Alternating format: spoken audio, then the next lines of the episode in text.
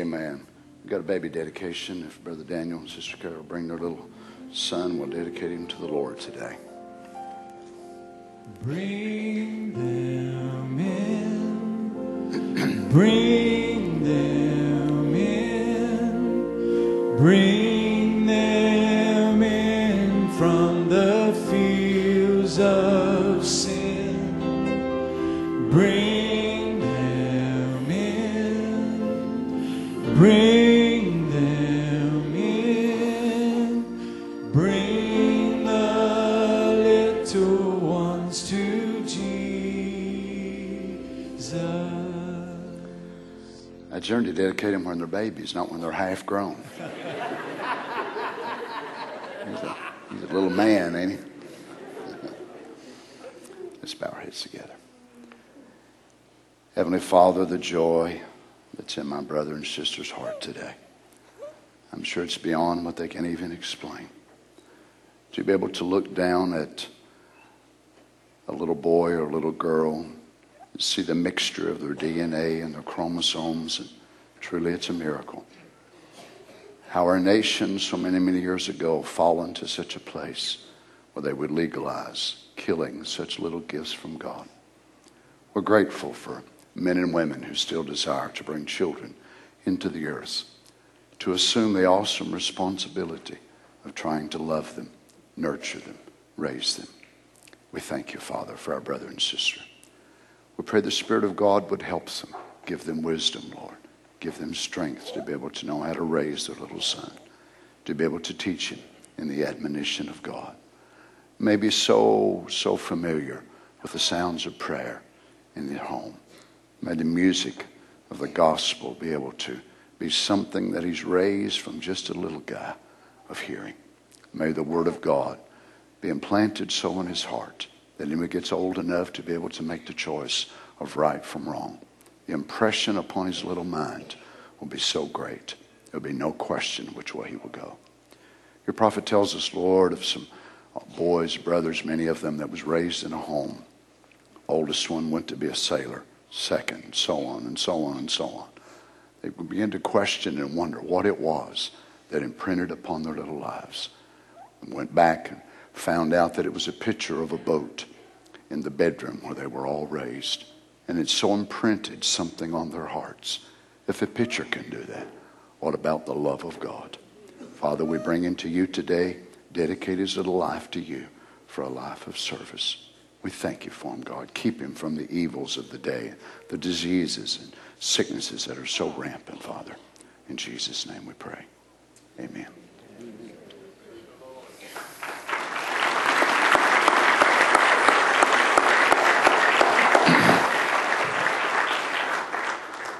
Notice Brother West was ready clapping loud there. You know. Let's stand together. Yeah, he was. Somebody. We believe our children are part of our heritage as the people of God, of who we are. It's a great, great privilege to be able to bring children into the earth and then to assume the responsibility to raise them and teach them. It's just so sad that our society and our civilization has become so self-centered that millions of babies being aborted. It's one day our nation, as well as the nations of the world, will stand before God and answer for all that they've done. When you look at it, some animals have more love for their young than people do. You ever really look at a chimpanzee or an ape or a silverback? Those males that are in charge of their family will fight to the death to protect a wee baby. And some human beings are so beneath animals, they will give their babies away. We hear about it all the time, being dropped in a garbage disposal, or a woman give birth to a baby in Target and walk off and leave it. Men, women walk off and leave their babies. Do you understand where we are? People are lower than monkeys, apes. We're not talking about comparing a human to another human. We're talking about our society, our world is lower than animals. Take the Spirit of God off of a human being. They are worse than a chimpanzee, worse than an ape. That's why I thank God for parents that want to raise their kids. Most of the time, whenever I dedicate these babies, I'm dedicating their mom and daddy along with them. You've noticed that. Because really, that little baby didn't come with a manual. He didn't come with a book or a CD on how to. Amen. God bless you. Let's read together today. Song of Solomon, chapter 7, verse 11. We'll read through verses 13. Count it a privilege to be able to be gathered together again today in the presence of the Lord. Come, my beloved, let us go forth into the field. Let us lodge in the villages. Let us get up early to the vineyards. Let us see if the vine flourish, whether the tender grape appear. The pomegranates bud forth. There will I give thee my loves. Remember now, the pomegranates from the Mediterranean area are two colors, the red and the white, the mixture of the cross. So she's identifying her redemption in the colors of the scarlet and the white. The pomegranates bud forth. There will I give thee my loves. The mandrakes give a smell. And at our gates are all manner of pleasant fruits, new and old, which I have laid up for thee, O my beloved. Let's pray together. Heavenly Father, we thank you for your word. We thank you, Lord Jesus, that we have ears to be able to hear it. We ask, Father, as James said so many, many years ago, may we not be forgetful hearers. May we not only just acknowledge that it's right and acknowledge that it's true, but Father, may there be something that will correspond in our souls that will help us to want to live it. As we look into the great things that lay before us today, I pray that you would anoint us, Lord. May we move for just a few moments, as it were, beyond time. May we leave this building. May our thoughts be enraptured in the presence of God. Lord, what great things lay in front of us. Our future is definitely clear. How thankful we are, Lord. Be with us today. Speak to us once again, we ask, in the name of the Lord Jesus. And the saints said, Amen. God bless you. You may be seated. For those of you that wasn't with us last night, we were looking at some of the purposes of God fulfilling the millennium and the cause of the millennium, of what he wants to fulfill in the Word. The first one that we looked, just to background for just a little bit, the first one that we looked at, it is the transition from time into eternity, the transition from the age that we currently live in into the eighth day, the age of perfection and stage of perfection. Also, God will finalize and complete the Abrahamic covenant that was made to Abraham, that the children of Israel will be able to have this land and he along with them. Also, the Palestinian covenant, which was the covenant made with God and the people to the land of Palestine. And we looked at it showing that God's promises, though they may linger, yet God is obligated to his own character to fulfill that word. Been thousands and thousands of years since God told Abraham that he and his seed would be heir to the land. Yet to this very day, I was telling Brother Horn just a little bit ago, there's walls and things built around Israel. And so we was there in May and seeing the minarets, which is a sign of an Arab community. They have it divided into three basic categories and groups. And you got Arabs over here, which is they have their own autonomy. They make their own laws and all those sorts of things. And the Israelis not even allowed in there. And yet that land belongs to them. How is it that you've got these Palestinian Authority and you've got all the people of the world saying you can do this and you can't do that and you cannot, according to the promise of God? God gave it to Abraham. What caused it? Their sin. It's the same way with us. God gives us the rights as Christians to be all these things that he wants us to be. But when we allow sin to come in our life, and the devil tells us what we can and will and cannot do. But we realize that God is going to restore our land as he's going to restore the land of Israel. And it's the promise of God. So we'd like to pick up on that this morning and be able to look at, there is another covenant that God made. It is called the Davidic covenant. Now this is beyond, of course, the Adamic covenant. This is beyond the covenant given to Abraham. It goes along with it, but yet it's more complementary. It's more catered to one man and his lineage than it it would be the nation itself. Now God chose, of course, Abraham being a Gentile, and God calls him out, makes him a great covenant promise. Then God goes inside of that lineage and divides it, and he makes the Levites even more called out than the land of Israel itself. And then God can break it down on an individual basis to where that God picks certain individuals to do certain things above the nation. And that's what he done to David. So God was not just making a man that he would be able to be a king for 40 years, which was the ideal span of time that God would let a man be a king in the natural sense. But God was also making a future kingdom.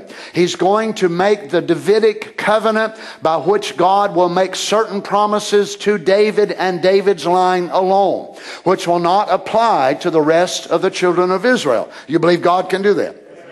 God can call certain individuals. He can make them preachers, pastors, prophets. He can make them whatever he wants to make them. And God can gift them above their brethren. God can give them more things than their brethren.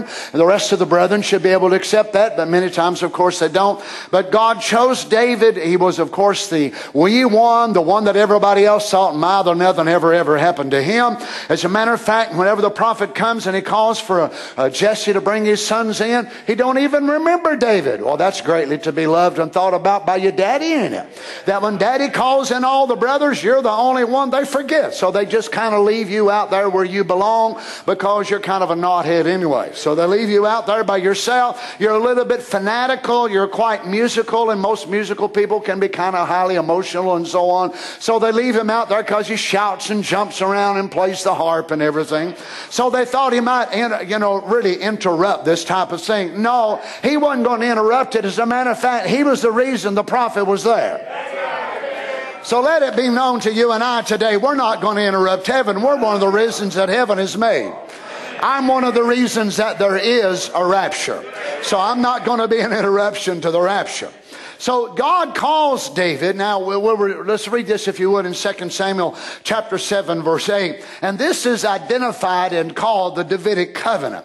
Now, therefore, so shalt thou say unto my servant David, thus saith the Lord of hosts, I took thee from the sheepcote, from following the sheep, to be ruler over my people, over Israel. I was with thee whithersoever thou wentest, and have cut off all thine enemies out of thy sight, and have made thee a great name, like unto the name of the great men that are in the earth. Now notice, this is not inclusive with all of Israel. This is the Davidic covenant that is hid inside the Abrahamic covenant, also hid inside the Palestinian covenant. You understand? Now God is going to make a special covenant with this man, which is separate but inclusive with the Abrahamic covenant.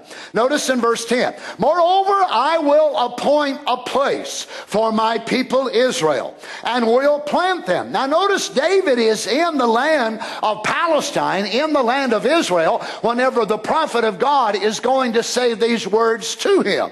But yet God's saying it as if though this is a future event, that God is going to appoint a place for my people Israel, and will plant them, that they may dwell in a place of their own, and move no more. Now notice, this is important. It is key when we understand the tense of God's word, that God says things in present tense, God will say them in past tense, and God will say them in future tense. Now here they are, present tense, they're living in the land. David, of course, has his capital in Jerusalem, and the land of Israel is prospering, doing very well. Never entered actually into the full boundary from the river Nile over to the Euphrates, but quite a large possession of land. But yet God is saying they will move no more. Why is God saying this? Because God is speaking prophetically and putting the tense of the word. They've got a lot of moves before this portion of the word will come to pass. Now this will coincide with the Abrahamic covenant, that God will give it to them and they will never move. It will also coincide with the Palestinian covenant, that they will never have to move again. But so far are, it seems as if though they're in a great peaceful time. And they'll move no more, neither shall the children of wickedness, which included the Philistines, the Amorites, the Jews, the Poles. Now listen, all those that are born of Abraham are not the seed of Abraham. All Jews are not elect. Jews will persecute the 144,000. That's right. Jews will persecute the 144,000, just like so-called message people will persecute the bride, because they're not the same thing. Notice that God puts them all in one of them category, and he says the children of wickedness will afflict them no more as before time. Now friends, honestly, we could all say that this scripture has not been fulfilled as of yet, because the children of Israel are still under great oppression from all different points around the world, even though they're not all gathered in Jerusalem or in the land of Palestine. And we know that it will finally wind up with all the nations of the earth gathering together in the battle which is in the valley of Megiddo, which is called Armageddon. And there, of course, Christ will come down and fight for them. Notice he says in verse 11, and since the time that I commanded judges to be over my people Israel, have caused thee to rest from all thine enemies, the Lord telleth thee that he will make thee an house. Now, a house is not what we would think that God's going to build him a structure, but a house was something that God would give them, a heritage which was a name and a reputation and a character which would actually outlive their natural posterity on the earth. So David's going to live to be 70-something years old, and he will die. But God said, I'm going to build you a house which will not die when you die. In other words, your name and your posterity and your identification will live much longer than you ever live, because I'm going to build you a house. And when thy days be fulfilled, and thou shalt sleep with thy fathers, I will set up thy seed after thee, which shall proceed out of thy bowels. And remember, scripture can have a compound meaning, and we're going to read a portion here that does. Out of thy bowels, and I will establish his kingdom. Now notice, speaking of the son of David in the spiritual sense, but also of Solomon in the natural sense. He shall build a house for my name, and I will establish the throne of his kingdom forever. But of course, we know that didn't happen to Solomon, because it was actually taken away from him because of his unbelief. Now here though, watch how God does this, and he slides in the Messianic kingdom of Christ, and then he reverts back to the Solomonic kingdom in verse 14. I will be his father, and he shall be my son. If he commit iniquity, which couldn't apply to the Lord Jesus since he never done that, I will chasten him with the rod of men and with the stripes of the children of men. But my mercy, listen to this scripture, how profound. But my mercy shall not depart away from him, as I took it from Saul, whom I put away before thee. Now friend, let me tell you something. You talking about something, the same God who offers us mercy can also take it away.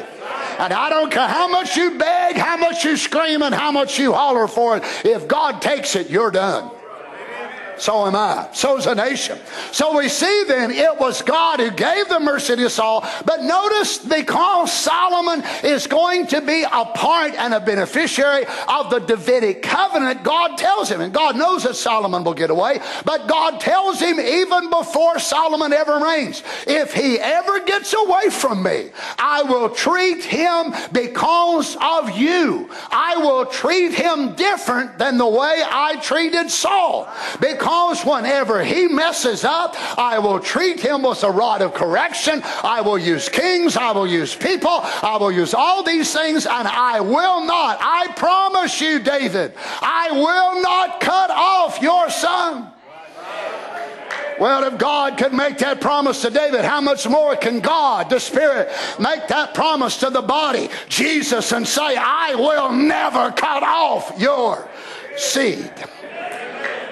This is why you're secure today, my friends. Not because of our faithfulness. Not because we're so good. Why, if it wasn't for the mercy of God, there ain't no telling where we'd all be this morning. That's right. Notice, and thine house and thy kingdom shall be established forever. and before thee. Notice now, it's not just going to be established forever, but it will be established forever before thee. Speaking of a time that David will be in existence, and the word forever in the Hebrew, of course, is anion, which is a space of time. But your kingdom will be so established that the years and the generations will pass, and you will see it, which could not come to pass when he was a mere mortal. But it will come to pass when he's glorified. Praise God. Notice again in Psalms 89:3, I have made a covenant with my chosen. I love this word. Chosen. Look at it in the Hebrew word. Bakir, choice one, chosen one, elect of God. Now let me ask you something. Do you reckon the early apostolic church was free will Baptist? You reckon the early apostolic church had any problem with predestination and election and foreordination? You reckon, I mean, them being Jews and coming with this background of election, you imagine what some of the apostolic preachers, how they would hear some of the message preachers preach predestination, and they'd say, you boys don't even know nothing about first base. You imagine them struggling with free moral agency and them really having a hard time trying to understand predestination? Not at all. Predestination, election, foreknowledge, sovereignty of God was a common teaching among the apostolic believers, as it will be among the restored apostolic believers in the last day. Only the free will Baptists among us will struggle with it. Not apostolic believers, because it's a foundation of who they were. They believed they were the chosen people. Can you imagine any of the apostolic Christians, Jews, starting out with, struggling, believe in election? They would have never had such a struggle. Why? The whole basis of who they were was based upon God's choice, not theirs. Well, I'm going to just go ahead and say it. Some of you may not like it, but I wonder how many apostolic sermons were ever preached entitled Free Moral Agency. Show me one New Testament sermon that was ever preached where they ever quoted such. It wasn't even written till Paul was dead. Jesus saying in the book of Revelation, whosoever will, let him come. Show me one place in your Bible where they ever stood up and preached it. What did they preach, though? Elect according to the foreknowledge of God. Amen. And the sanctification of the Spirit and belief of the truth. That's what they believed. Oh, my goodness. How in the world did I get off at it? You need that, or you? Or...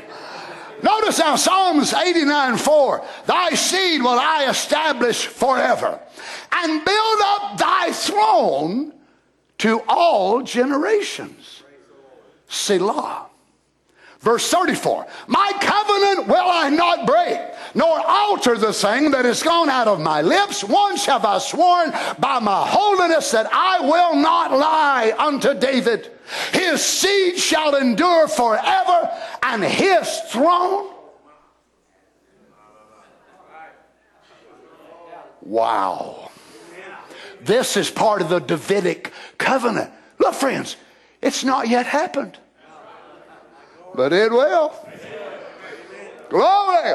He is throned as the sun before me. Notice Psalms 89:37. It shall be established forever as the moon, and as a faithful witness in heaven. Salah. Salah was a musical connotation, kind of like a pause or a turnaround, as we'd call it in the music. Now remember, this was a song. It must have been really something that David was singing about himself. Isaiah 132:11, or Psalms rather, the Lord has sworn in truth unto David, he will not turn from it. Of the fruit of thy body will I set upon thy throne. I don't care what the POL says, PLO. I don't care what Arabs say. I don't care what the English say. I don't care what Trump says or Obama says or nobody else says. This is what God says. The land of Israel belongs to the children of Israel, and they're fixing to take it over. Not only them, but we are too.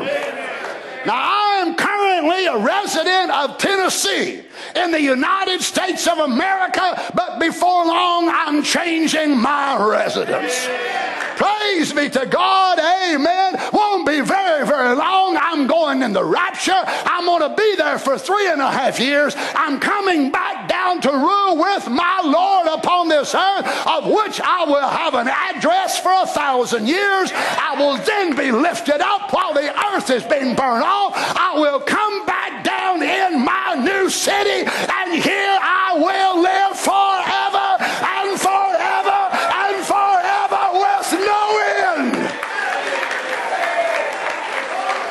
Hallelujah, hallelujah. How many's moving with me?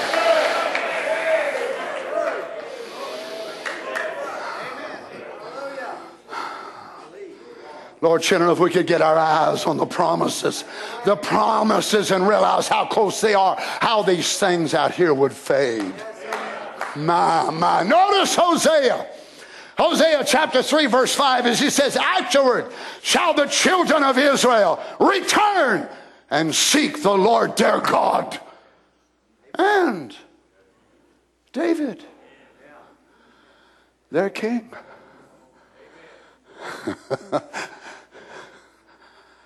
They'll seek the Lord their God, and they'll be saying, "Where's David? David's got to be here somewhere."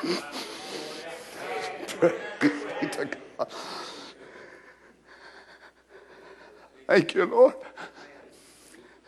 "And shall fear the Lord and his goodness." When? In the latter days, before time fades out and the last 1,000-year increment is finished and it blends into eternity. Luke 1:31, "Behold, thou shalt conceive in thy womb and bring forth a son, and shalt call his name Jesus," Yeshua. "He shall be great and shall be called the Son of the Highest. And the Lord God shall give unto him the throne of his father, David." Amen.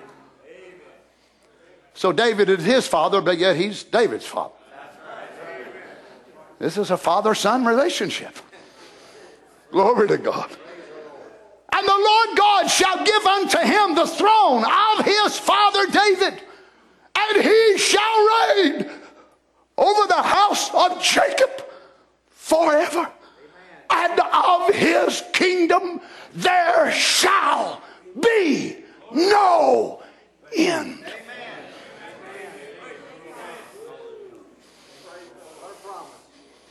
The resurrected King David will rule as a prince under the dominion of King Jesus. There will be Abraham, Isaac, Jacob, Joseph, Reuben, Issachar, Dan, Naphtali, Judah, on and on and on. Jeremiah, Zechariah, Haggai, Habakkuk. All the saints of God, will they be there in glorified bodies? Yes. The elected, praise God, Jews will be resurrected in glorified bodies. That will be the elect Gentile bride made up through 7 church ages in glorified bodies. And there will be millions of human beings living on the earth in natural, unglorified bodies. Do you understand? There will be a resurrection that will call them out of the graves in glorified bodies, and there will be a resurrection of the heathen in non-glorified bodies.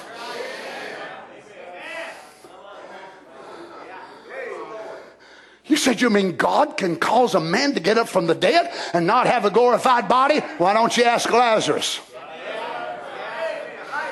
Why don't you ask the little maid? He called her from the dead, and she Lazarus lived for how many ever years and died after his resurrection. But if you're born again, you can't die after your resurrection.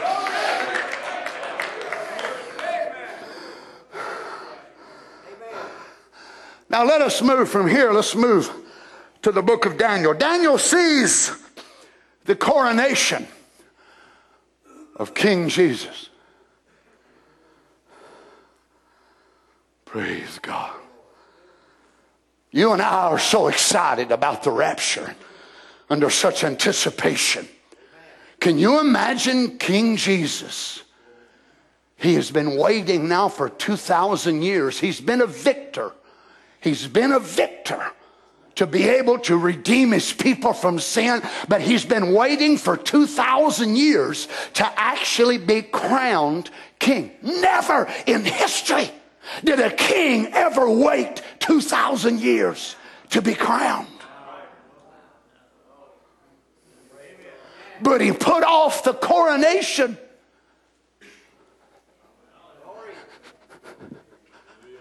Until all of his elect could be there in glorified bodies.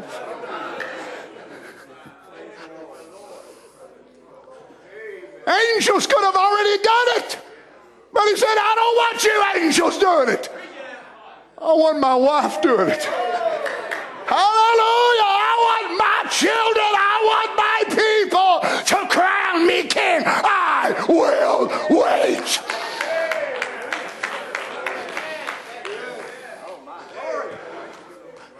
Children, can you imagine how much he loves you and how much he wants to incorporate you into who he is, that he don't even want to be crowned yet until the Gentile ages are done, until his people can stand there and dressed in garments, glorified bodies that would be fitted for the occasion. It would be unbecoming for us to stand there now in these bodies and crown him king. We're going to crown him king, the eternal one, and standing there in mortal rags, dust and ashes. So he said, I'm going to put the coronation off. I'm going to wait till 7 ages have passed, till every name that is in my personal diary has been redeemed. Then I'll pick the day that I'll become crowned.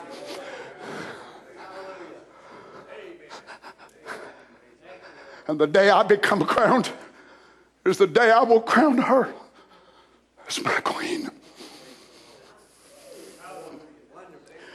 Notice Daniel 7:13, I saw in the night visions, and behold, one like the Son of Man came with the clouds of heaven and came to this bright light, this pillar of fire, this invisible God, which cannot even be seen unless he'd take on elements of time to be able to make himself known. He said, I can't believe in anything invisible. Really?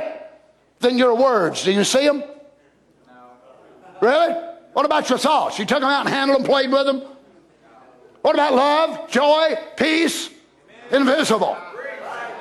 Jesus is the image of the invisible God. And here the visible image comes before the invisible. Glory.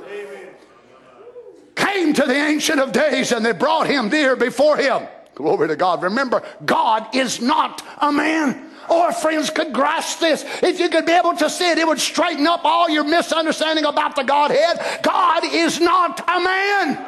God is not a human being. God is spirit. And there was given him dominion and glory and a kingdom that all people, nations, and languages should serve him. His dominion is an everlasting dominion which shall not pass away, and his kingdom that which shall not be destroyed. Amen. Notice in verse 27, and the kingdom and dominion and the greatness of the kingdom under the whole heaven. I hope you decided to attend church this morning, devil, because we'd like to fry you. We'd like to serve you notice. You ain't got much time left. Amen. The devil's kingdom will not be forever. The devil's kingdom will not last. He's won through all this stuff that he's done, and he gets 3.5 years to be king. But listen to our king. His his dominion, all glory to God, the greatness of the kingdom under the whole heaven shall be given. Oh no. Oh no. The greatness of the kingdom shall be given to the people of the saints. Of the Most High, whose kingdom is an everlasting kingdom, and all dominions shall serve and obey him.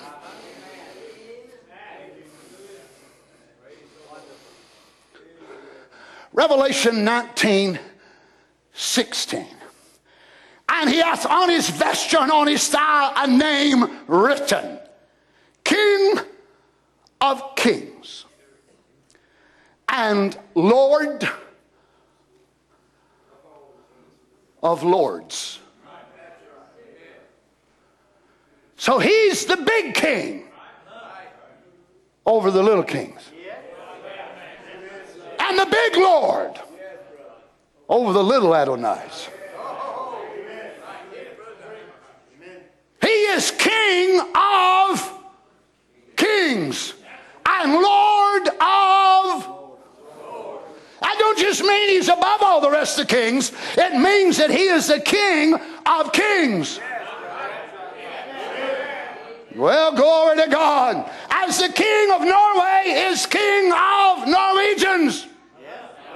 The Queen is of England is Queen of all of her domain. And Jesus is King of Kings.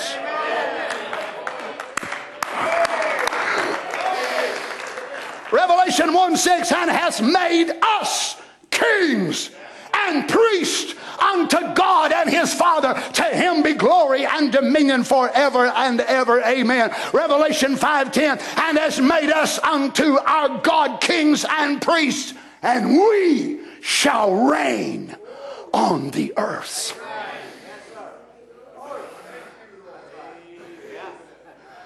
Praise be to God. Revelation 20:6, blessed and holy is he that hath part in the first resurrection. On such the second death hath no power, but they shall be priests of God and of Christ, and shall reign with him 1,000 years. So the saints will resurrect in glorified bodies and share the kingdom with the King. According to what you have done with what God's given you in life will be the delegated authority given to you in the millennium. Now remember, it's not just about, well, God does it all and I'll just kind of sit around and twiddle my thumbs and, oh, no, no, no. No, you see, there's things you and I can do with what God gives us. God gives you a gift. What do you do with that gift? God gives you an ability. God puts money in your hands. God puts different things in your hand, and your reward now. Remember, the saints of God will not be judged before the white throne judgment. We go before the seat of Christ, but it's only for rewards. You're going to be standing before him according to what? According to what you've done was what God put in your hands. Well, I ain't got nothing. You've got time. You've got your life. You've got your minds. You've got your will. You've got all of that. And God will make us answer. Our reward is determined according to what we do with what God puts in our hands.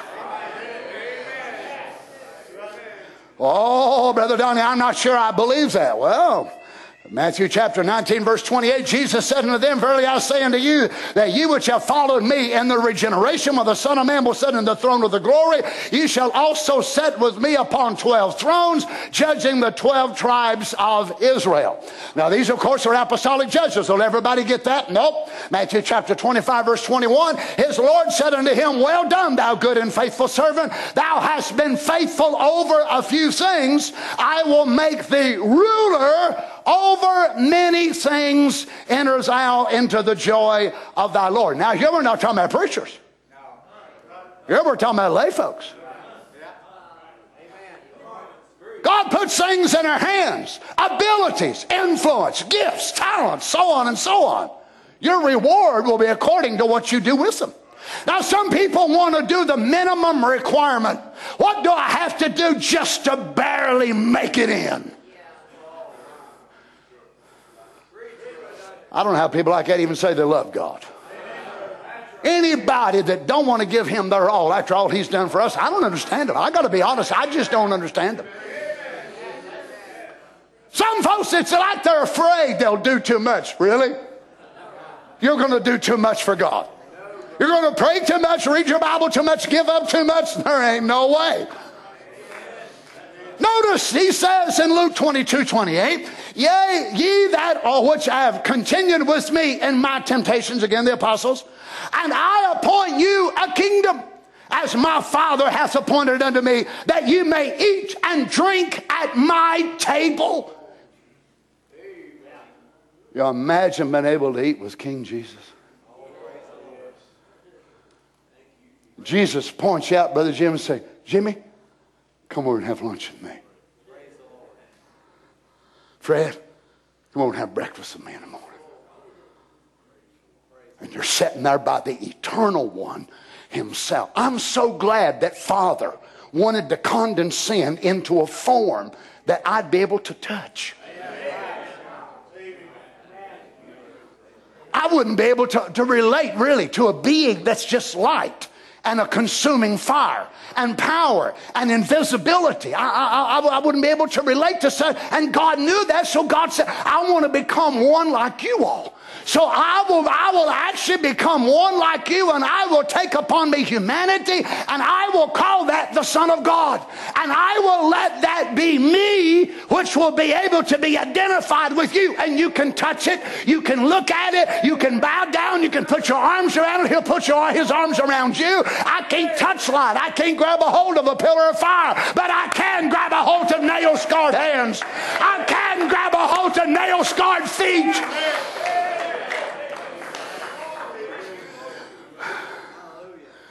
Second Timothy chapter 2 verse 12, if we suffer, we shall also reign with him. If we deny him, he will also deny us. Revelation 2:26, he that overcometh and keepeth my works. Isn't it amazing here he doesn't say word? And what was the works of the Lord Jesus? Casting out devils, healing the sick, raising the dead. It's not just those of you who quote the prophet. It's not just because you think you're quoting the words you're going to get in. Right here, the inclusive part of God is the power of God, Acts 1:8, being inside of you, that the continuing works of the Lord Jesus will be reflected in the believers' churches. Well, praise God. I enjoyed that. I'm sorry y'all didn't. He that overcometh and keepeth my works, showing there will be an apostolic church right on down to the rapture.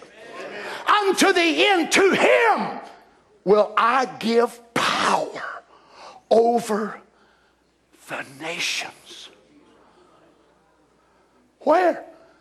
Seventh day. Dawn of the seventh morning.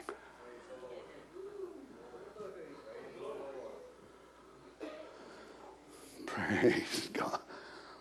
Now listen how we're going to rule them. And he, speaking about the overcomer, shall rule them with a rod of iron. Now, this is not the eighth day. There'll be no need to have a rod of iron in the eighth day. Nobody that's hard-headed, so you don't need a rod. So got some hard-headed folks in the millennium. Well, praise the Lord. We do millions. There'll be millions that'll be resurrected, and they'll make their choice in the millennium. And many of them will have to be ruled under sanctification. Don't you smoke. Don't you drink, don't you run around. Well, see, we're doing it right now through the gospel dispensation of the kingdom of God. We're ruling now with the rod of the gospel, preaching sanctification and hammering it out in people's lives until they get born again. In the millennium, I say, everybody come up to the house of the Lord at the Feast of Tabernacles. Some of the Egyptians and some of the rest of them said, I ain't going. The Lord said, suit yourself. Donnie, go take care of them. You and Tim go together. You two make quite a team.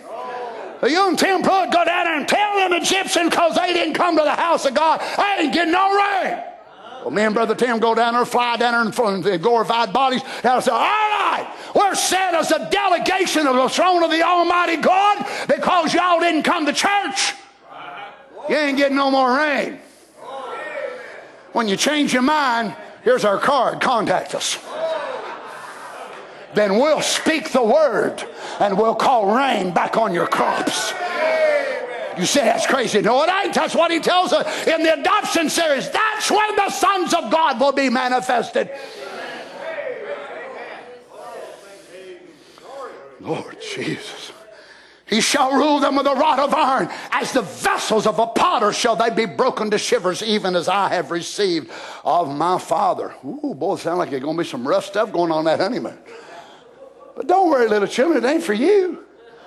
Don't worry, little wifey. He ain't going to beat you around, kick you around. That's just men that don't deserve a wife in the first place that treat their wives that way.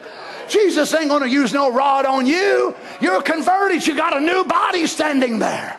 But he wants to make this transition from the 7th day to the 8th day when he will be able to present the kingdom to this invisible God and say every enemy has been subjected. Every enemy, death, hell, the grave, everything has been totally conquered. Then the Father light will say to the body, Son, come, my son, walk back into me.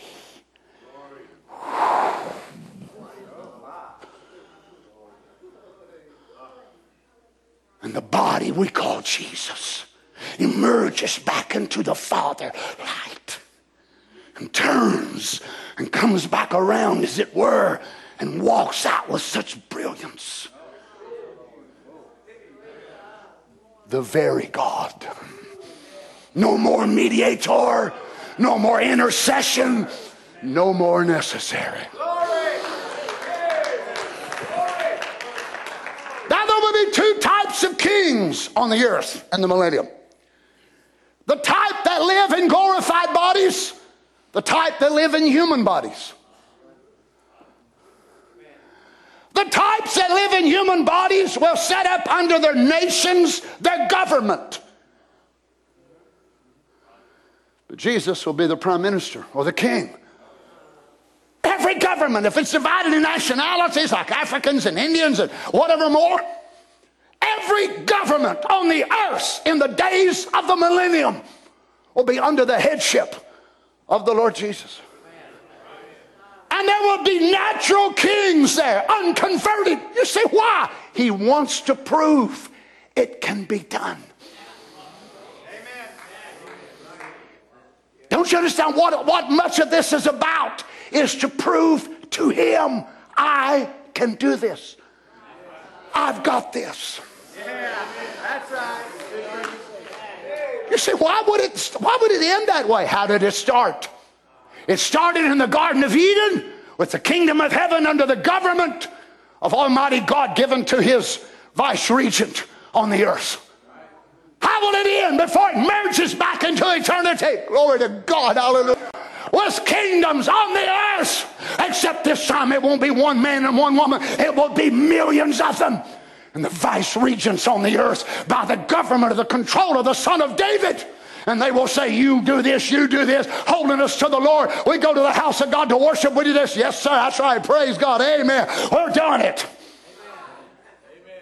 And he'll take Satan back and say, look, you stopped my reign by my divine government in the Garden of Eden. I prove to you with this little old chain of circumstance, all I've got to do is get rid of you, and I can do what I want.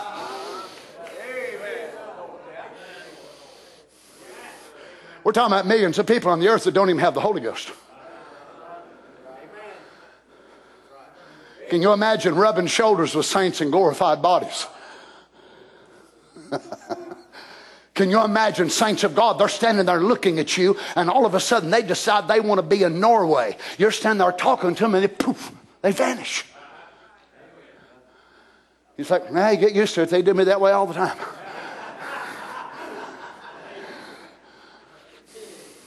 Lord, children, this is not a dream. This is not some wild, half-stop story. This is your future. This is your honeymoon. Brother Branham took his wife on a hunting trip for the honeymoon. Jesus is taking his wife for a governmental trip on their honeymoon.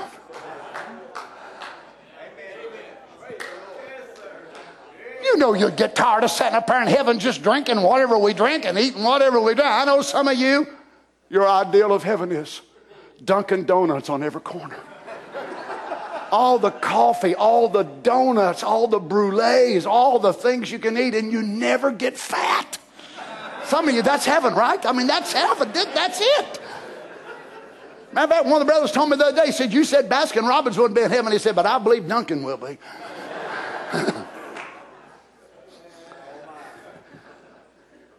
But that's as far as our minds can allow us to go. We pick out our pleasures and what we enjoy, and we think, well, that's what heaven will be. It'll just be a great big dose of what I like best. No. It's for a reason, a purpose, a dominion, a kingdom. Oh, my. I see him as he walks around the corner over there. He's kind of red, the tint of his skin. Oh my, who is that guy? Dear Lord, it's Adam and Eve.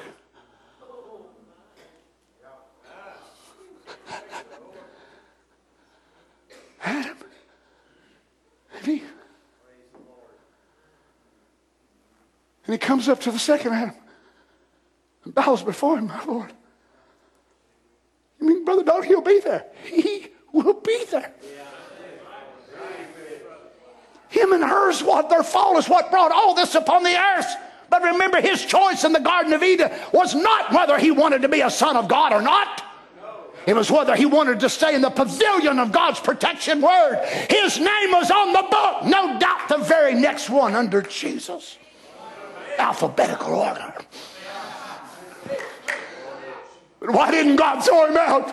Why didn't God annihilate him? Because he was God's son.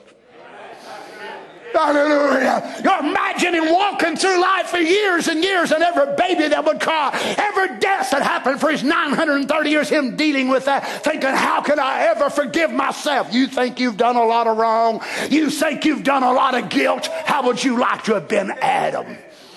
It'd been one thing if you'd have sinned and died, but you lived for hundreds and hundreds and hundreds of years to see your sin multiplied upon humanity. How would he ever look at himself? How would he ever have any peace? I'll tell you how. He was able to go back and say, my Father offered a lamb in my place. And I've got to believe somehow that lamb atones for me.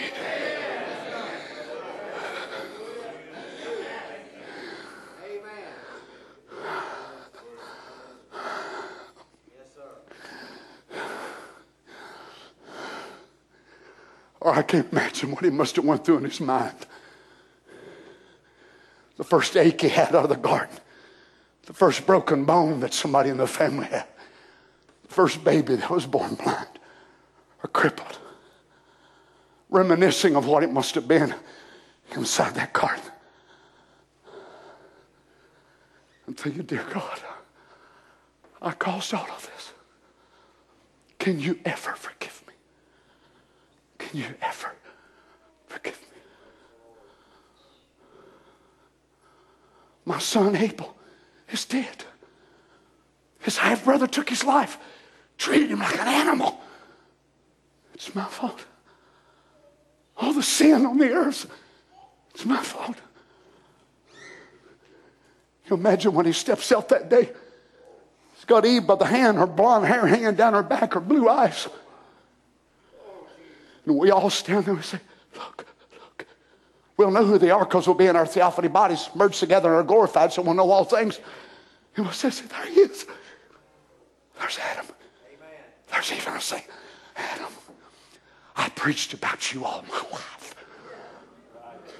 Oh, Sister Eve, I've imagined what you must have looked like.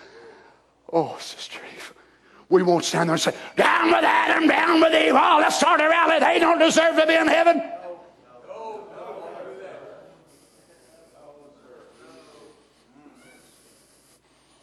Remember the Lord Jesus called Adam and Eve near.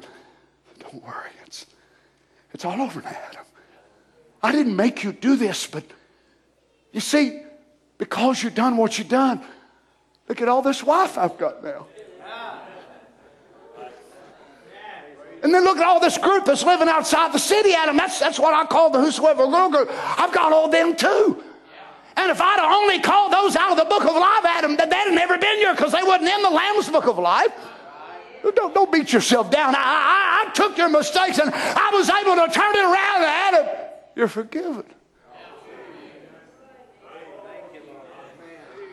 Lord God Almighty. Lord, children, if you and I could look at it today, some of you still living under the guilt of your stain and your past and your sin, and you let Satan condemn you day in and day out. You ought to be able to stand by the grace of God. If Adam could stand there under 930 years of seeing such stuff and say, I am forgiven. I don't know how an innocent lamb could be able to be taken in my place, and Almighty God, forgive me for that, but I have to accept it.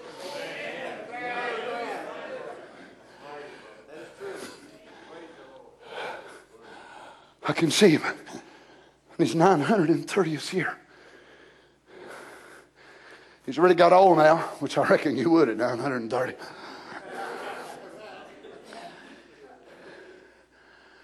He got up that morning. Eve said, you okay? I ain't feeling good today. I've been thinking a lot about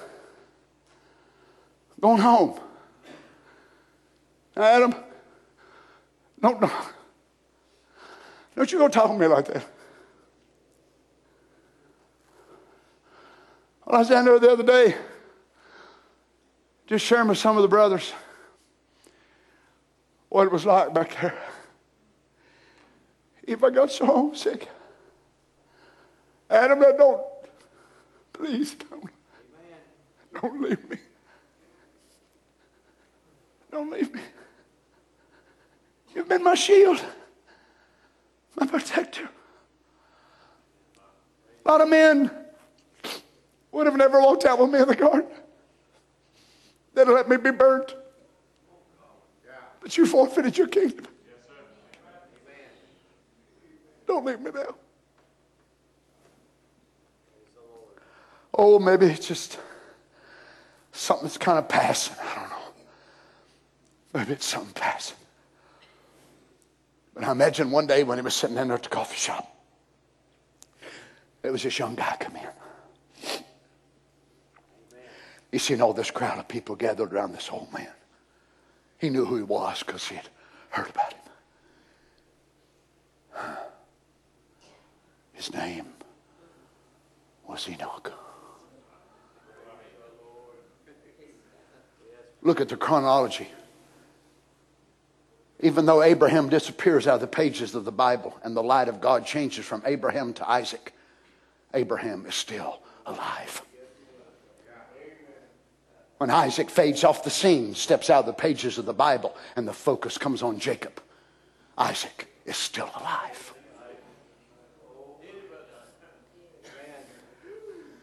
You imagine this young guy, little bitty old guy, and he hears about these stories of these dinosaurs roaming the paradise of God. And they say, Brother Adam, would you tell us that one again about how he used to come down there and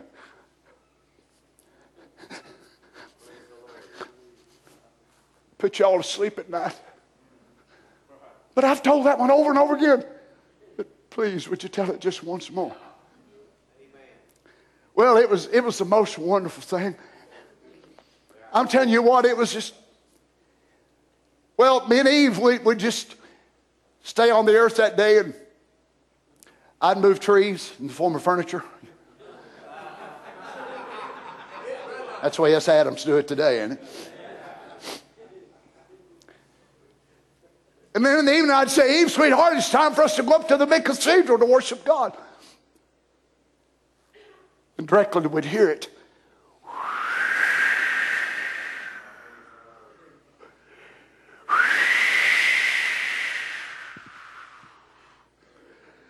And I'd look over in the bushes, and there was that yellowish green light. And I'd hear that voice, "Children, have you enjoyed your stay on earth today?" Well, praise the Lord. We couldn't be afraid, but it was a holy reverence. It was on all, but we wasn't afraid. And we'd say, "Oh, yes, Papa." He said, "I've come down to kiss you good night." Little Enoch saying, "Glory to God. Glory to God. I want to know God that way."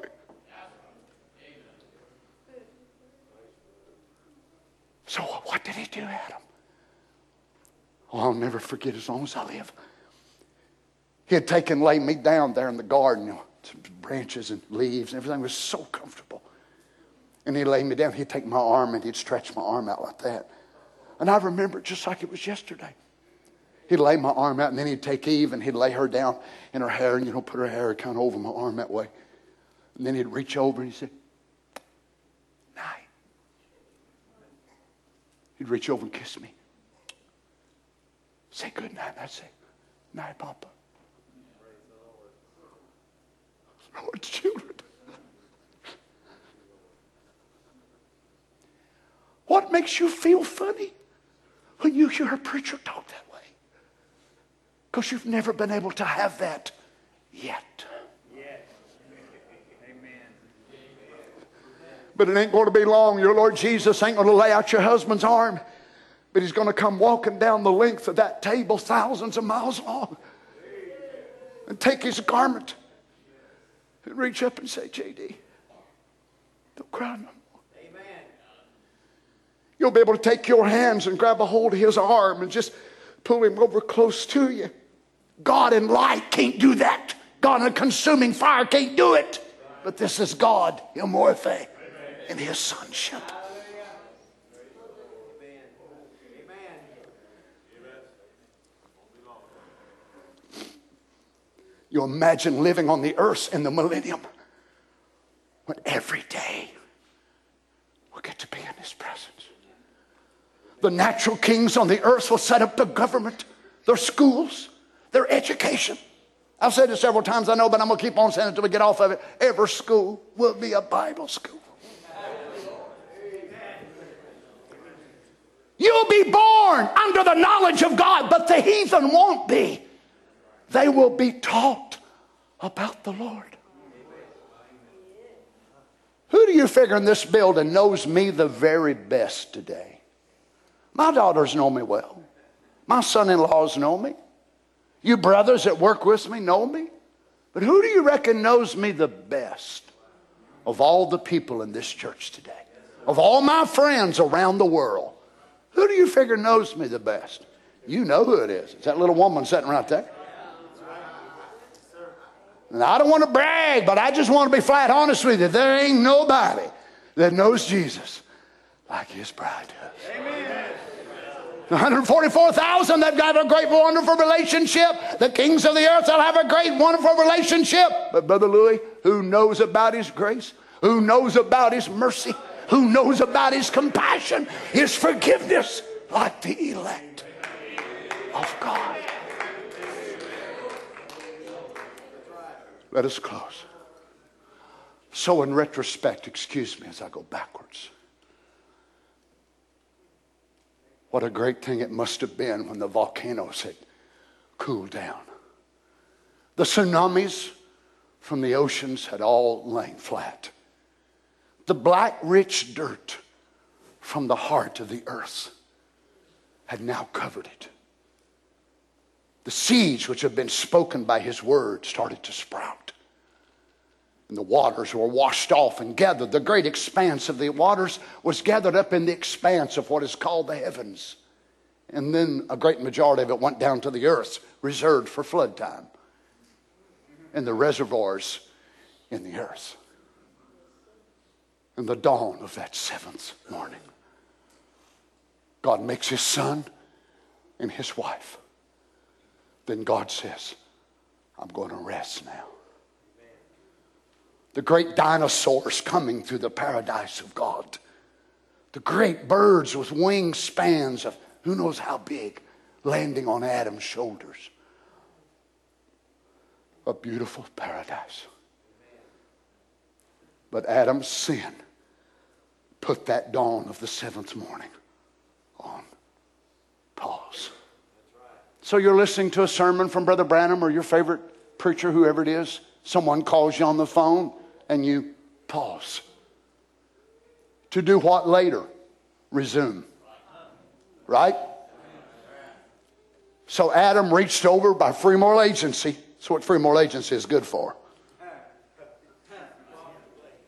Reached over and touched the button. Pause. He did not have access to stop. Neither did the devil. So all of a sudden, the seventh morning paused. The dinosaurs started looking at each other different. The wolf, which had laid by the lamb, and the little kid, and they were friends and frolicked, and not only as little ones, but as mature ones. All of a sudden, their digestive tract changed. The earth tilted on its axis. I'm fast forwarding much of this, of course. The foliage and the leaves changed. The barometric pressure on the earth become more volatile, by which it could change and allow seasons to come on the earth. Great cataclysmic changes started moving on the globe of the earth. Why? The seventh morning was paused. So what is the millennium? The finger of the second Adam. Reaches over, doop, resume.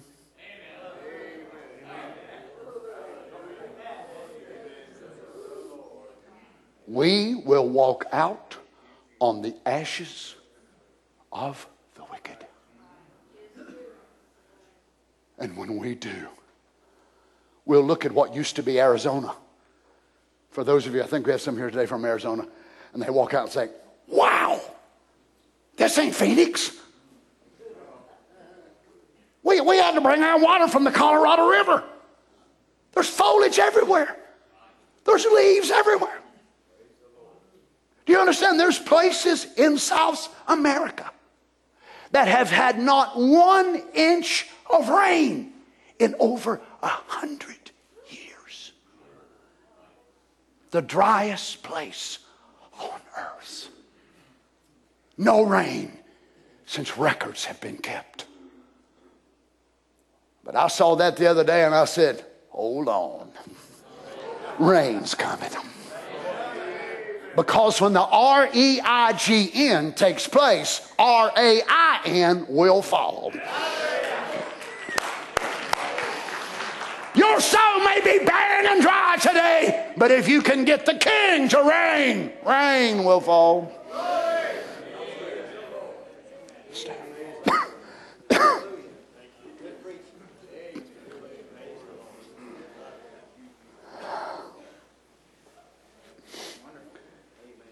Oh, I wish we could leave today. Amen. I don't mind telling you sermons like this is hard on me. I ain't talking about physically. I ain't talking about the strain and all the study you go into it. I'm just talking about it's hard to come out from underneath this and walk out in the middle of hell again. How can we ever be the same sitting at the table of our Lord? I'm glad we don't have to wait, actually, to sit at His table. I think we're at it now. Don't you love Him, children? Don't you want to be there more than anything else in this world? Praise God. Oh, Brother Donnie, you want to be a king? You want to be a ruler? I don't want to be nothing except just there. If me and Carol live in the farthest place out, if I'm the last house on the last row of the last run out in the middle of the Bering Strait, if there's any Bering or Strait left, to be there will be wonderful to me. I don't deserve to sit at His table. I don't deserve to sit with you all. How in the world would I ever compare to a man like David, Abraham, Isaac, Brother Branham, Luther, Wesley? Lord have mercy. But if I can just be there. Praise God. Well, I want me a mansion right next door to Jesus. With that attitude, I'm not sure you'll even be around. If you think you're that special, there's something wrong. You need an adjustment. Grace helps us to realize none of us deserve it. But it's what God himself gave to us before the foundation of the world. Let's bow our heads together if you would. Dear Lord Jesus, what can we say after such things, Lord? I believe it, Father. I believe it's true. Lord, how? We need your help so bad to be able to live your word. We don't want to just talk about it, discuss it. We don't want to debate it, argue it. We want to live it, Father.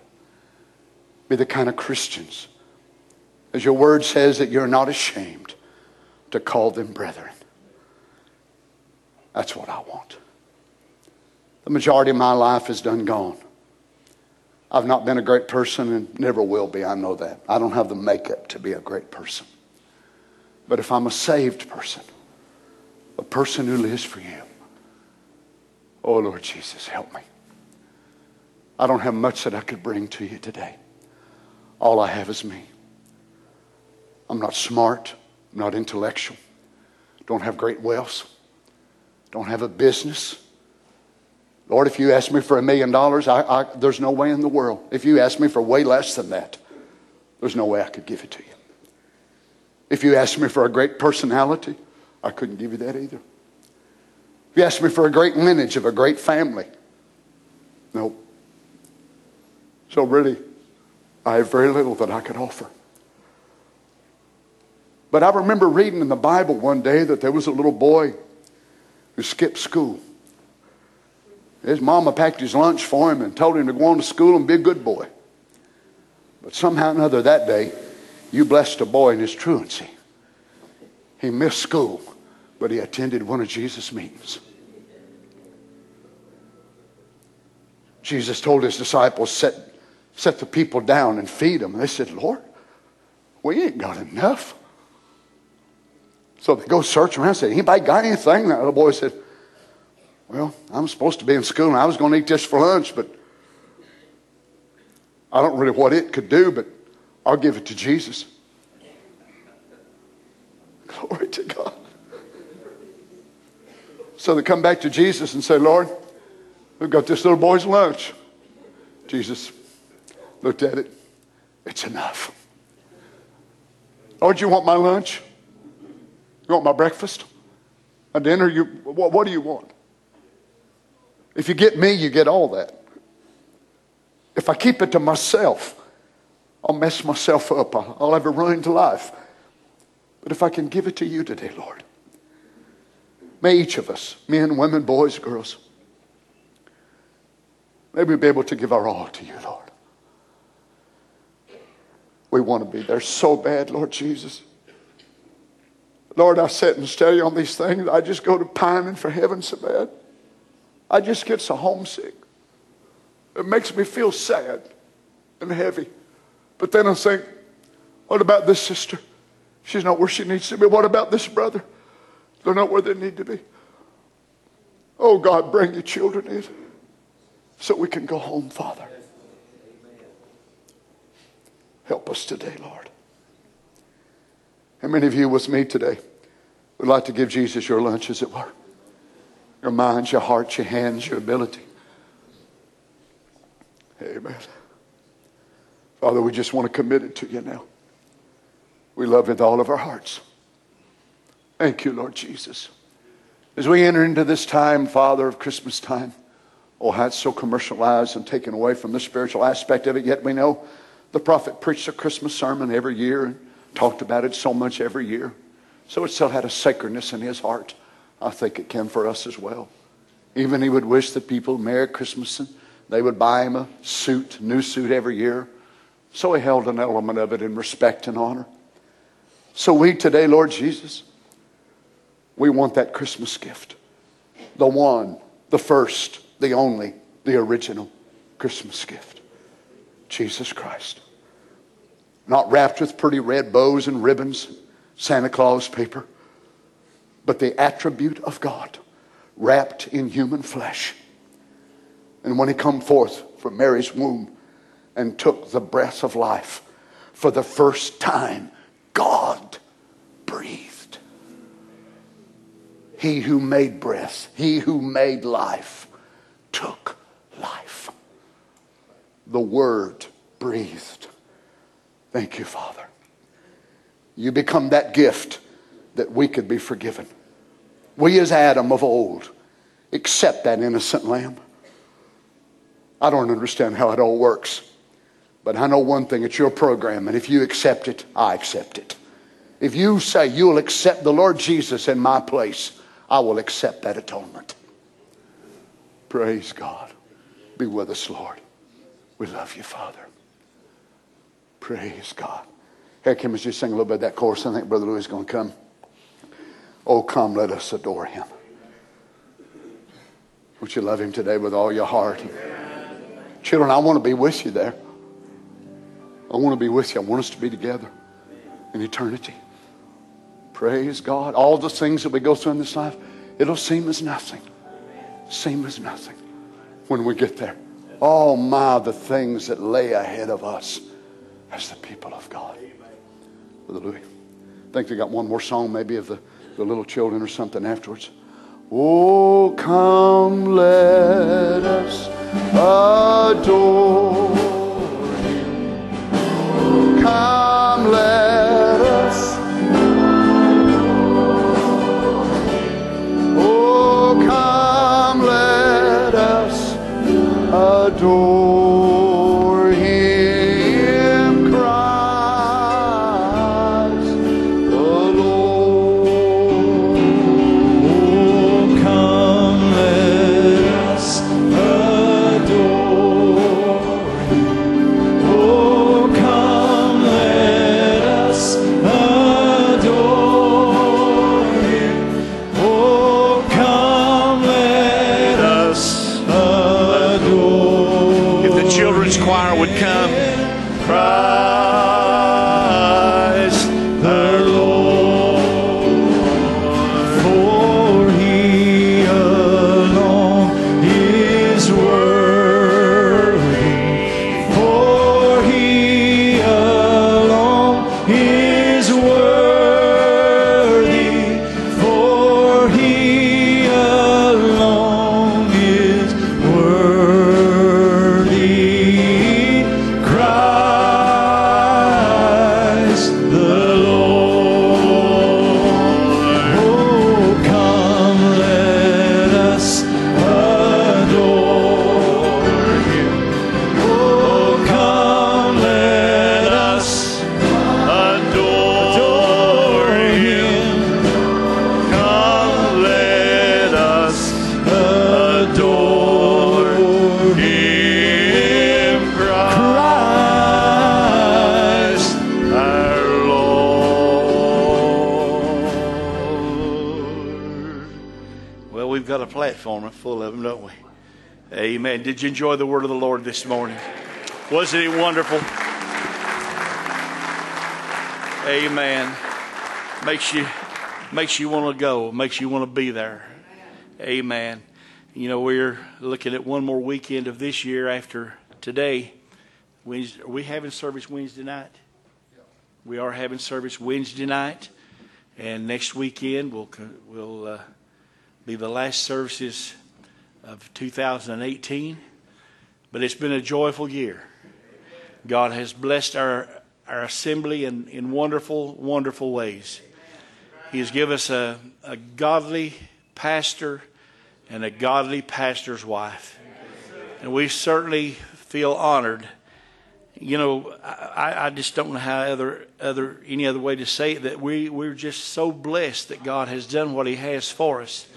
Brother Donnie and Sister Carol have been here a long time. A lot of us have been here a long time. A lot of us we're aging, but it's been such an incredible journey that the Lord has brought us on. You appreciate your pastor and Sister Carol Reagan this morning. I know you do. Amen. Praise the Lord. have a couple of Christmas cards for Brother Donnie and Sister Carol. We'll place them in Sister Carol's hands here just in a few minutes. But we will let this choir, I thought it was just a youth choir, but it's just a massive choir. Just a massive choir. You can be seated while they sing for you. After they sing, you can be dismissed. Remember service Wednesday night. And may God bless you this Christmas season. I hope you have a wonderful holiday season with all your family and friends.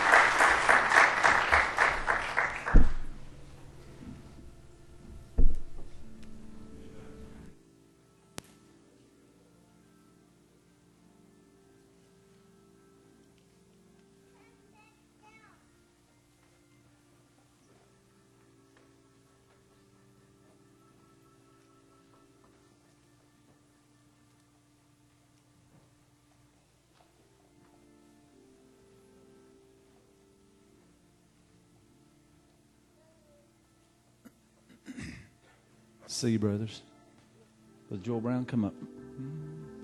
Because he came, one of these days, what we've been hearing about lately is going to be more real than what we are right now. And I can't wait. But if anybody asks you where I'm going, where I'm going one day soon, if you wanna know where I'm going, where I'm going so soon.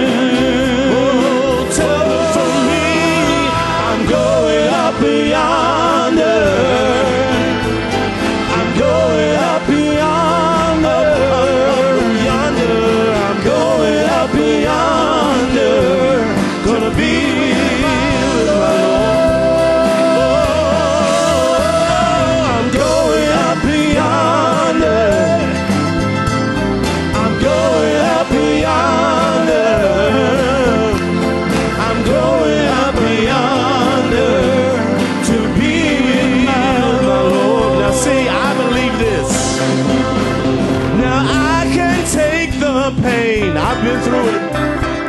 The heartache that life is sure to bring. I have comfort in knowing one day that I soon will be gone.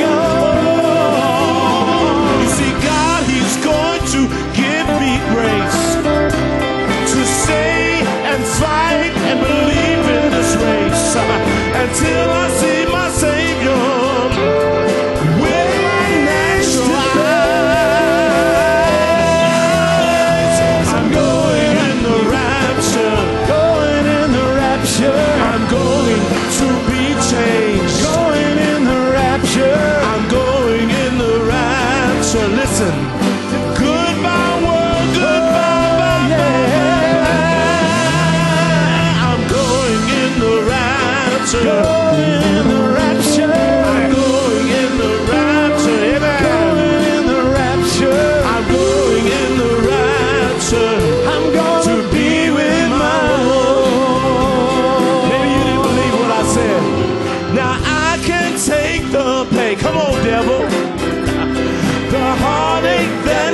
Is sure to bring. I have comfort in knowing one day that I soon will be changed. You see, God promised me He would give me grace to give me strength to fight and run this race until I see my Savior face to face.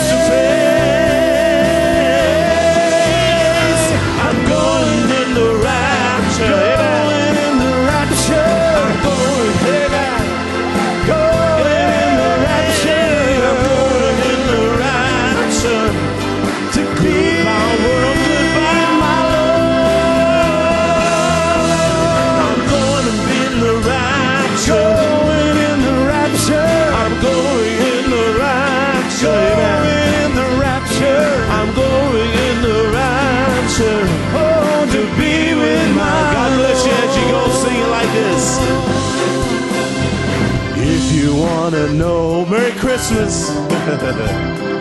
Where I'm going, Christ in us. I'm going where I'm going. One day, so because of that baby in a manger. If you wanna know where I'm going, he hung on a cross and he died so I could be changed, so I could be changed. I know that I'm going up yonder, going up yonder. I'm gonna step in that light, going up yonder. I'm gonna be changed one day soon. Hey, I know that I'm going. He told me I'm going. I believe that I'm going. I believe that I'll just go. I'm going in the rapture.